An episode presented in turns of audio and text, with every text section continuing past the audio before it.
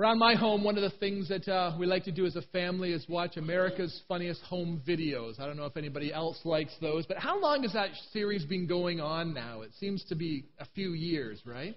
One of the, the ones I love the best are the Christmas specials, the ones where you see, you know, the people falling into the Christmas tree, or you see, you know, the the kid coming up during the Sunday school presentation and stealing the baby Jesus out of the manger and taking her back. You know, those are great. But, but I remember seeing this one a few years ago, and it was just a classic. There's this kid, and it's Christmas morning, and he is so excited.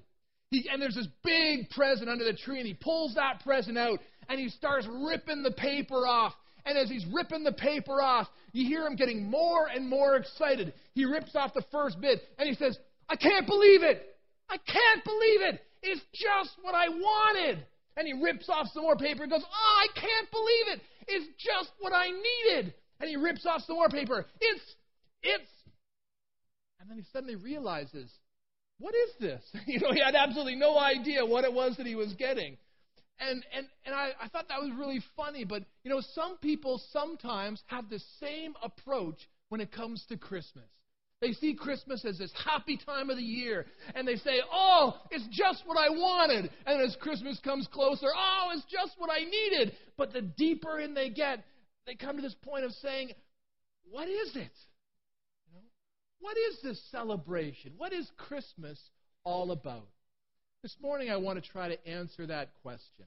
It is amazing to me that an event that took place more than 2,000 years ago can still cause traffic jams at Walmart today. Right? It, you know, it, something that happened so long ago still has such a lasting impact on the world today. Christmas has been called the hinge of history. The hinge of history. It's the thing that everything else rotates around. Even look at our calendars. Our calendars are based on Christmas. They're AD and they're BC, right? Before Christ and in the year of our Lord. So, what's so special about Christmas? What is it that makes Christmas such a unique event in world history? Well, to answer this question, I think we need to turn to what I think is one of the greatest explanations in the Bible of who Jesus was and what he came to accomplish. I want us to turn our Bibles to Philippians chapter 2, verses 5 to 11.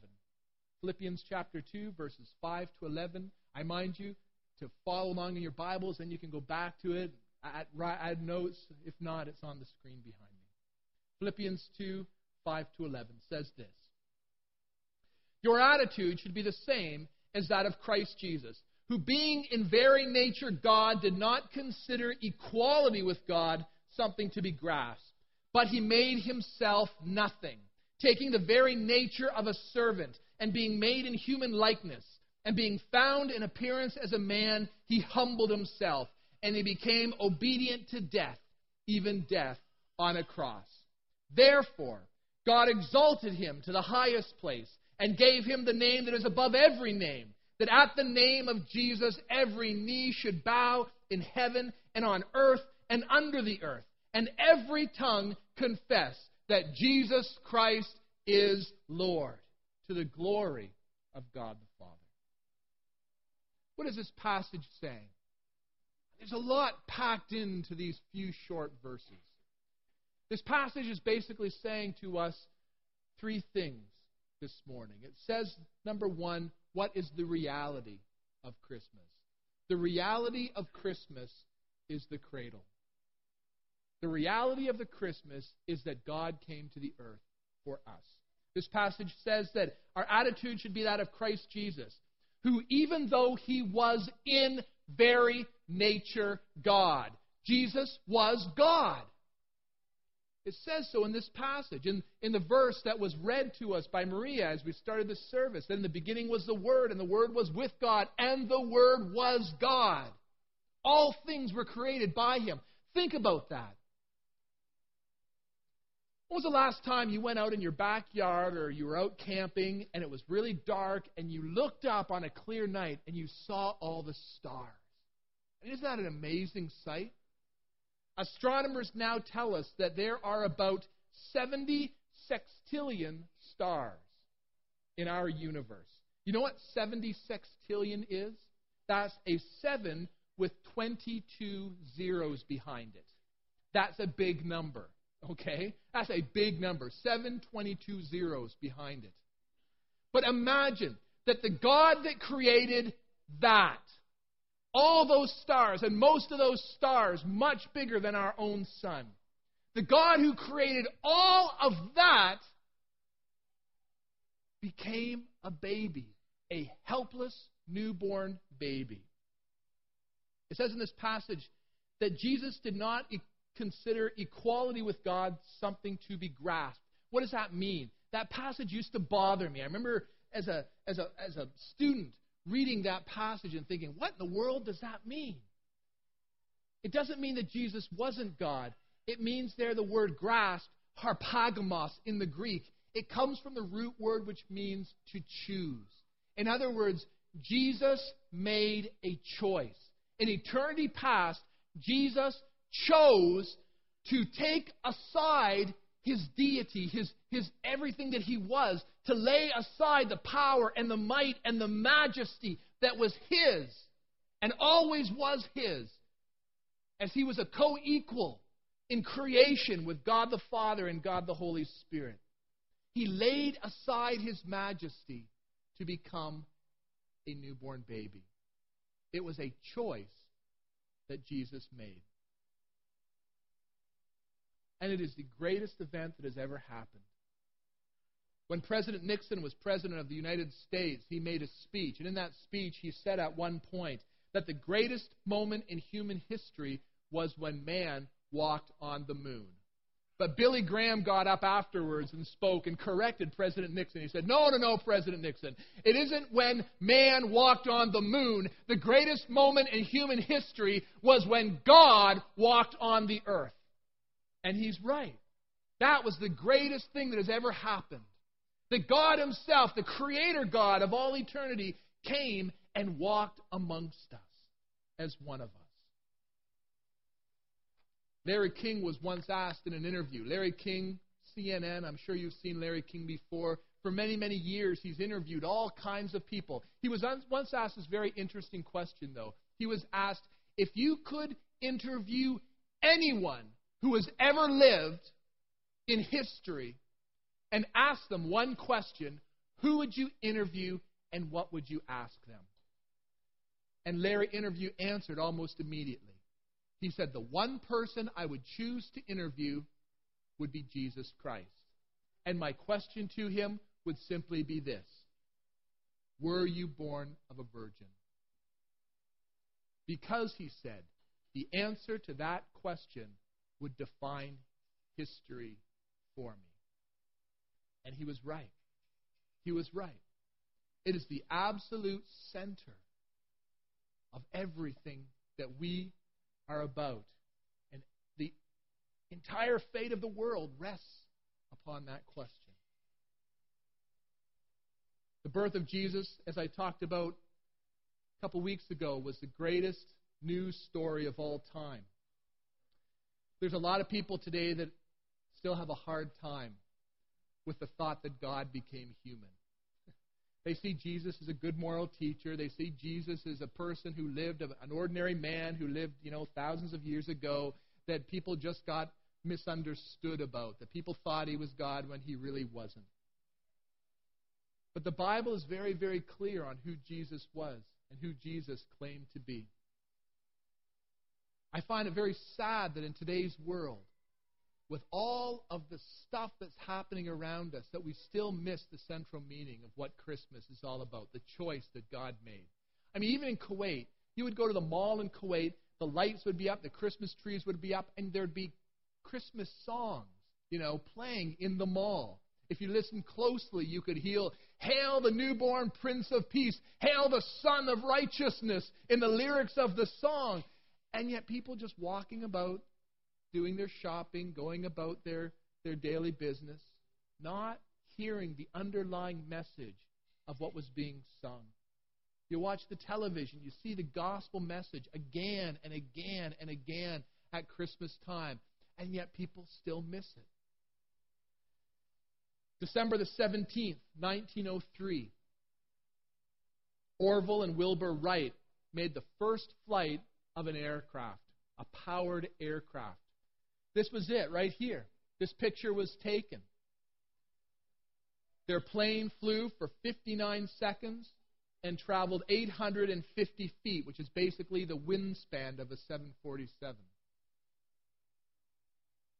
After this picture was taken, they were so excited to let everyone know that we have finally flown an airplane for the first time. They went to the local telegraph office and they tele- sent a telegraph home to their family. This is what the telegraph message says We have flown for 59 seconds. And then afterwards, at the bottom, they wrote, We will be home for Christmas. Their sister picked up the telegraph and she was so excited. I mean, the very first time powered airplane had, had taken off and flown. This was a momentous occasion. And so she took the telegraph down to the newspaper office and she went in to see the editor. And she said, Oh, this is amazing news. This is wonderful news. Look at this telegraph. And the editor took the telegraph and looked at it and said, Oh, yeah, this is great. I'll put something in the next edition of the newspaper. And a few days later, the local newspaper came out on page six, there was this little article at the bottom that said this Wright Brothers Home for Christmas. Totally missed the message. Totally missed the importance of what the telegraph said. Totally taken out that first line. We have flown for 59 seconds. Unfortunately, the world today looks at Christmas and they see all the trappings, but they are missing the central message that at the very heart of Christmas is the cradle. The reality of Christmas is that God chose to become one of us, number one. But number two, what is Christmas? It's not simply the reality of Christmas, it's also the reason for Christmas. And the reason for Christmas isn't the cradle, it's the cross. You see, because Christmas makes no sense without Easter. If God simply chose to become one of us for the sake of becoming one of us, if He simply chose to come and live amongst us for a few years and then was whisked off the earth, what, what did that really accomplish? Jesus didn't simply come for a visit, it simply wasn't a social call. Jesus was born, He made the choice to be born so that He could make another choice. And that other choice took place 33 years later, where Jesus chose to go to the cross for us. I always love in Easter that one passage where it says that everything is happening. Jesus is being whipped, Jesus is being beaten, he's about to be scourged, he's going to the cross, and Jesus says, Do you not think that right now I couldn't call and all the hosts of heaven would come and rescue me from this? And it was true. All the angels of heaven stood ready to step in, ready to intervene. If Jesus had said one word, if he had said, okay, I've had it, it's over, it would have ended instantly. They would have come and they would have taken him and rescued him. He had that kind of power and authority. But Jesus chose to surrender his hands. The people did not crucify him, it was Jesus allowing himself to be crucified. He chose to go to the cross. And it wasn't simply choosing to die, it was choosing to die in the most horrific manner ever devised by man. Choosing to go to the cross. Why did he do it? Why did he choose to go to the cross? John 3:16, that familiar passage says it, for God so loved the world that he gave his only son, that whoever believes in him should not perish but have everlasting life. That Jesus did it because he loved us. Heard the story of these grandparents, and their granddaughter would come over, and sometimes the granddaughter would catch her grandparents playing this game with each other. You see, since they were married, since the day they got married, this man and this woman had played this game that they would write on a piece of paper Shmily, S H M I L Y and they would find creative ways to hide that message for each other. So when the grandfather went on a business trip, the grandmother would write Shmily, a little piece of paper, and put it into his socks so that he would find them when he was on the trip. The grandfather would write Shmily down and put it in amongst the dishes so when the grandma was setting the, the table, she would find the little note. The grandma would go in, and in the steam on the mirror in the bathroom, write Shmily so that when the grandfather went in and came out of the shower, the steam would reveal the words. All through their lives, their 60 years of marriage, they had played this game. They had written this word Shmily, and they had given it to one another. And when finally the grandmother lost her battle to cancer, at the funeral, there was a big wreath of flowers. And on that wreath were those words, Shmily. And finally, one of their kids said, Mom, Dad, we don't get it. I mean, all these years you've been doing this. What does Shmily mean? And the grandfather said, Shmily, see how much I love you. See how much I love you. You see, through 60 years of marriage, they had figured out the most creative ways possible of reminding each other on a daily basis of their love. Now, let me ask you a question. In what ways has God revealed his Shmily to you? In what ways has God revealed how much he loves you? He's written it in the sunsets. He's written it in the stars. He's written it in the face of your children. Sometimes. Had to add that. On mountaintop experiences and in deep, dark valleys. Through His Word, time and time and time again, He has declared to us His love. His Word says in 1 John 4 9, This is how God showed His love among us. He sent His one and only Son into the world that we might live through Him. Romans 5 8, but God demonstrated his own love for us in this that while we were still sinners, Christ died for us. Jesus chose to be born amongst us. He chose to die for us, to show us how much He loves us and our value and our worth in His side. But that's the reality of Christmas. And that's the reason for Christmas. But there's one more and that is the result of Christmas. It says in Philippians 2 that God exalted him to the highest place and gave him the name that is above every name, that at the name of Jesus every knee should bow in heaven and on earth and under the earth, and every tongue confess that Jesus Christ is Lord, to the glory of God the Father. What is the result of Christmas? The result of Christmas is simply this that one day every knee is going to bow and every tongue is going to confess that Jesus Christ is Lord. One day, everyone who has ever lived on this planet Earth, every man, every woman, every nationality, every age group, every religion, every politician, rock star, scientists, professors, housewives, everyone. One day, everyone will stand before heaven. They will kneel and they will declare that Jesus Christ is Lord. The question is not if they will do it, the question is when they will do it. You see, we have the choice. We can choose to do it here. We can choose to accept and acknowledge Jesus as Lord, place our faith and our trust in Him, or we can wait until it's too late. We can do it by choice, or someday we can do it when we stand in heaven and recognize that we were wrong. That we thought Jesus was something else, when really he was exactly who he claimed to be.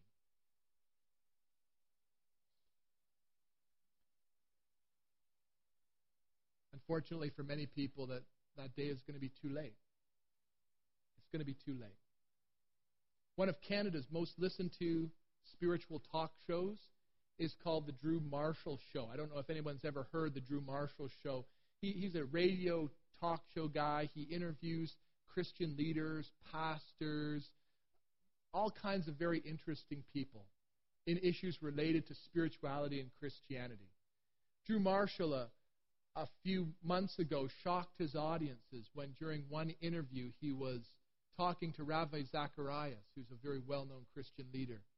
And he made the declaration during that show that he wasn't sure about his own faith anymore, that he wasn't even sure that God even existed, that he was having a crisis in his own faith, and he had come to a point of disbelief.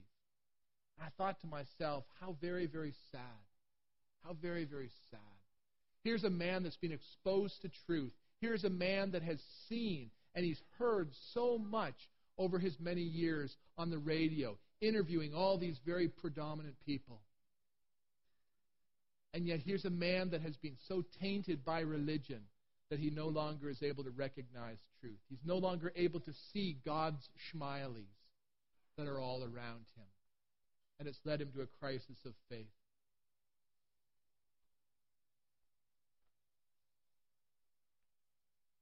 For most of us here today, I think we've made that decision.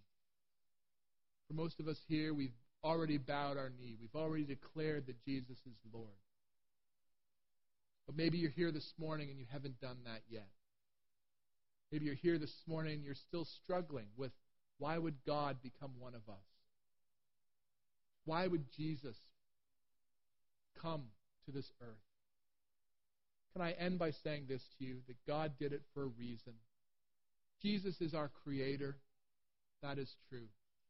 Jesus is also our Savior. But what Jesus wants is not simply to be Creator and Savior.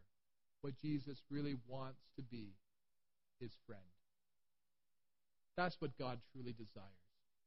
Hebrews 12:2 says this, "Let us fix our eyes on Jesus, the author and the perfecter of our faith, who for the joy set before him endured the cross, scorning its shame, and has sat down at the right hand of the throne of God. One of my favorite verses in the Bible. Because it says this it was for the joy that was set before him. The joy? The crucifixion was joy? Being nailed to a cross was joy? No, it was beyond that. The resurrection? That was the joy? No, it was beyond that. The joy that Jesus is talking about is you, and it's me. That Jesus went to the cross because through the cross, he saw your face. Through the cross, he saw a relationship with you. When I was in Kuwait, I remember hearing this story that one of the ancient kings of Persia was a guy by the name of Shah Abbas. Shah Abbas was this incredibly wealthy ruler of Persia. He lived in this huge castle. He had servants all around him. He had this huge crown and these royal robes that he would wear when he made appearances. But Shah Abbas didn't like just playing the role of king. He, he didn't like to just stay up in his palace. What he liked to do is take off his royal robe and he would put on just the common clothes of a peasant and he would go out of the castle and he would walk amongst his people and get to know them. The story goes that one day Shah Abbas was in his royal castle and he decided that he would just walk around his castle as a peasant. So he took off his robe he took off his crown, he put on these dirty clothes, and he went down, down, down deep into the castle, down to the very bottom where there were these men. And these men would stoke the fires that would burn so that the heat would come up and keep the castle warm. And in this dark, dirty little corner, there was this man that was sitting there feeding wood into the fire. That was his job. All day he would just sit there in the dark feeding wood into this fire. And Shah Abbas leaned because it was a very small room, and he walked in and he sat down next to this man and started talking with him. At one point, the man pulled out his own lunch. It was just an old piece of moldy bread, and he broke it in half, and he gave that half of a, a piece to Shah Abbas, who ate it with him. And Shah Abbas went back many times. Many times he would go and he would sit with this man and talk with this man. And over time, they became friends. And one day, Shah Abbas decided, you know what? Today, I'm not going to take off my gown. I'm not going to take off my crown. Today, I'm going to go down and I'm going to tell that man who I really am. and I'm going to ask him what he wants of me, and whatever he wants, I will give it to him. And he went down with his royal robes on. And he entered into the room. And the man looked, and he finally realized that this was Shah Abbas that had been visiting him. His friend was the king of the entire nation. And Shah Abbas said to the man, You have become a good friend to me. And I have come to give you a gift. Whatever you want, name it. I'll give it to you. And the man thought for a moment, and finally he said, I want nothing of you. Shah Abbas couldn't believe what he said. He, he said to the man again, Don't you realize who I am? Don't you realize my wealth and, and my position? I can make you a king. I can grant you a kingdom. I can give you anything that your heart desires. And the man answered, and he said this I understand who you are, your majesty. But you have already given me the greatest gift a man could receive. You left your elegant surroundings and you have come to sit with me here in this dark and lonely place. You could give nothing more precious. You have given me yourself, and that is far more than I could ever deserve. My only request would be that you never withdraw your gift of friendship. Man didn't want something from the king, he wanted the friendship of the king. And God came not simply to be our creator, not simply to be our savior, but to be our friend, to have a relationship with each one of us. That's what the crown is all about. The cradle speaks of God's creation. The cross speaks of God's sacrifice. But the crown speaks of the fact that God wants to live with you forever in heaven. God didn't simply come to redeem you. He didn't simply come to rescue you. He didn't come to simply do something for you and then walk away. The joy that was set before him, Jesus came so that he could have a personal, lasting relationship with you that he could know you and that you could know him. And that is the reason for Christmas. More than a century ago, Argentina and Chile were at a point of war. It was 1902, and it looked like that December that the two countries would go to war against one another they had pulled in their cannons, their bronze cannons, and they were pointing these cannons at each other over the Andes Mountains. The world asked that Argentina and Chile please reconsider. They asked them to arbitrate their differences. Around the world, millions of Christians were praying for them that God would somehow intervene. And you know what? God did around Christmas time, the two nations finally made a peace treaty with one another. They said, you know what? Let's put an end to our hostilities. And they took those bronze cannons, those bronze cannons that they had faced at one another, and they melted them down. And from those bronze cannons, they created a bronze image of Jesus. And if you go to the border of Chile and Argentina today, high up in the Andes Mountains, you will find the statue, Christ the Redeemer of the Andes. His one hand is stretching out to bless the nations of Chile and Argentina, and in his other hand is the cross, the instrument of his redemption. On that statue, there is a plaque, and that plaque reads in Spanish Sooner shall these mountains' crags crumble to dust than Chile and Argentina shall ever go to war again with each other. That Jesus is the Prince of Peace. Made from instruments of war, Jesus stood as a means of peace between these two nations. And Jesus stands today as the means of peace between us and God. The cradle tells us that God chose to come and become one of us. That's how much God loved you. The cross tells us that Jesus chose to come and give his life for us because God loves you. And the crown tells us that God wants us to have a personal relationship with him. This Christmas season, I just want to encourage you. Amongst all the busyness, the tinsel and the trees and the presents and all the trappings of Christmas, don't miss what's most important. God wants to spend time with you. God wants you to spend time with Him. Would you take some time this Christmas season to once again just spend time in His presence? Just go to Him in prayer. Just read that Christmas story over once again to your children. To spend time getting to know again the one who came and who gave His life for you. Can we pray together? Heavenly Father, we thank you for the wonder of Christmas. Father, the, the miracle of the birth, the wonder of the cross. But Father, mostly, at the heart of Christmas is the relationship with a person. It's that Jesus came so that he could get to know us, so that he could invite us to be with him in heaven forever that there is redemption and there, there is restoration that is offered in the cross and in the cradle. There is a crown that awaits each one, a relationship with God in heaven. And so, Father, I pray once again, in the busyness of these weeks, Father, remind us again of the true meaning of Christmas, what Christmas is all about.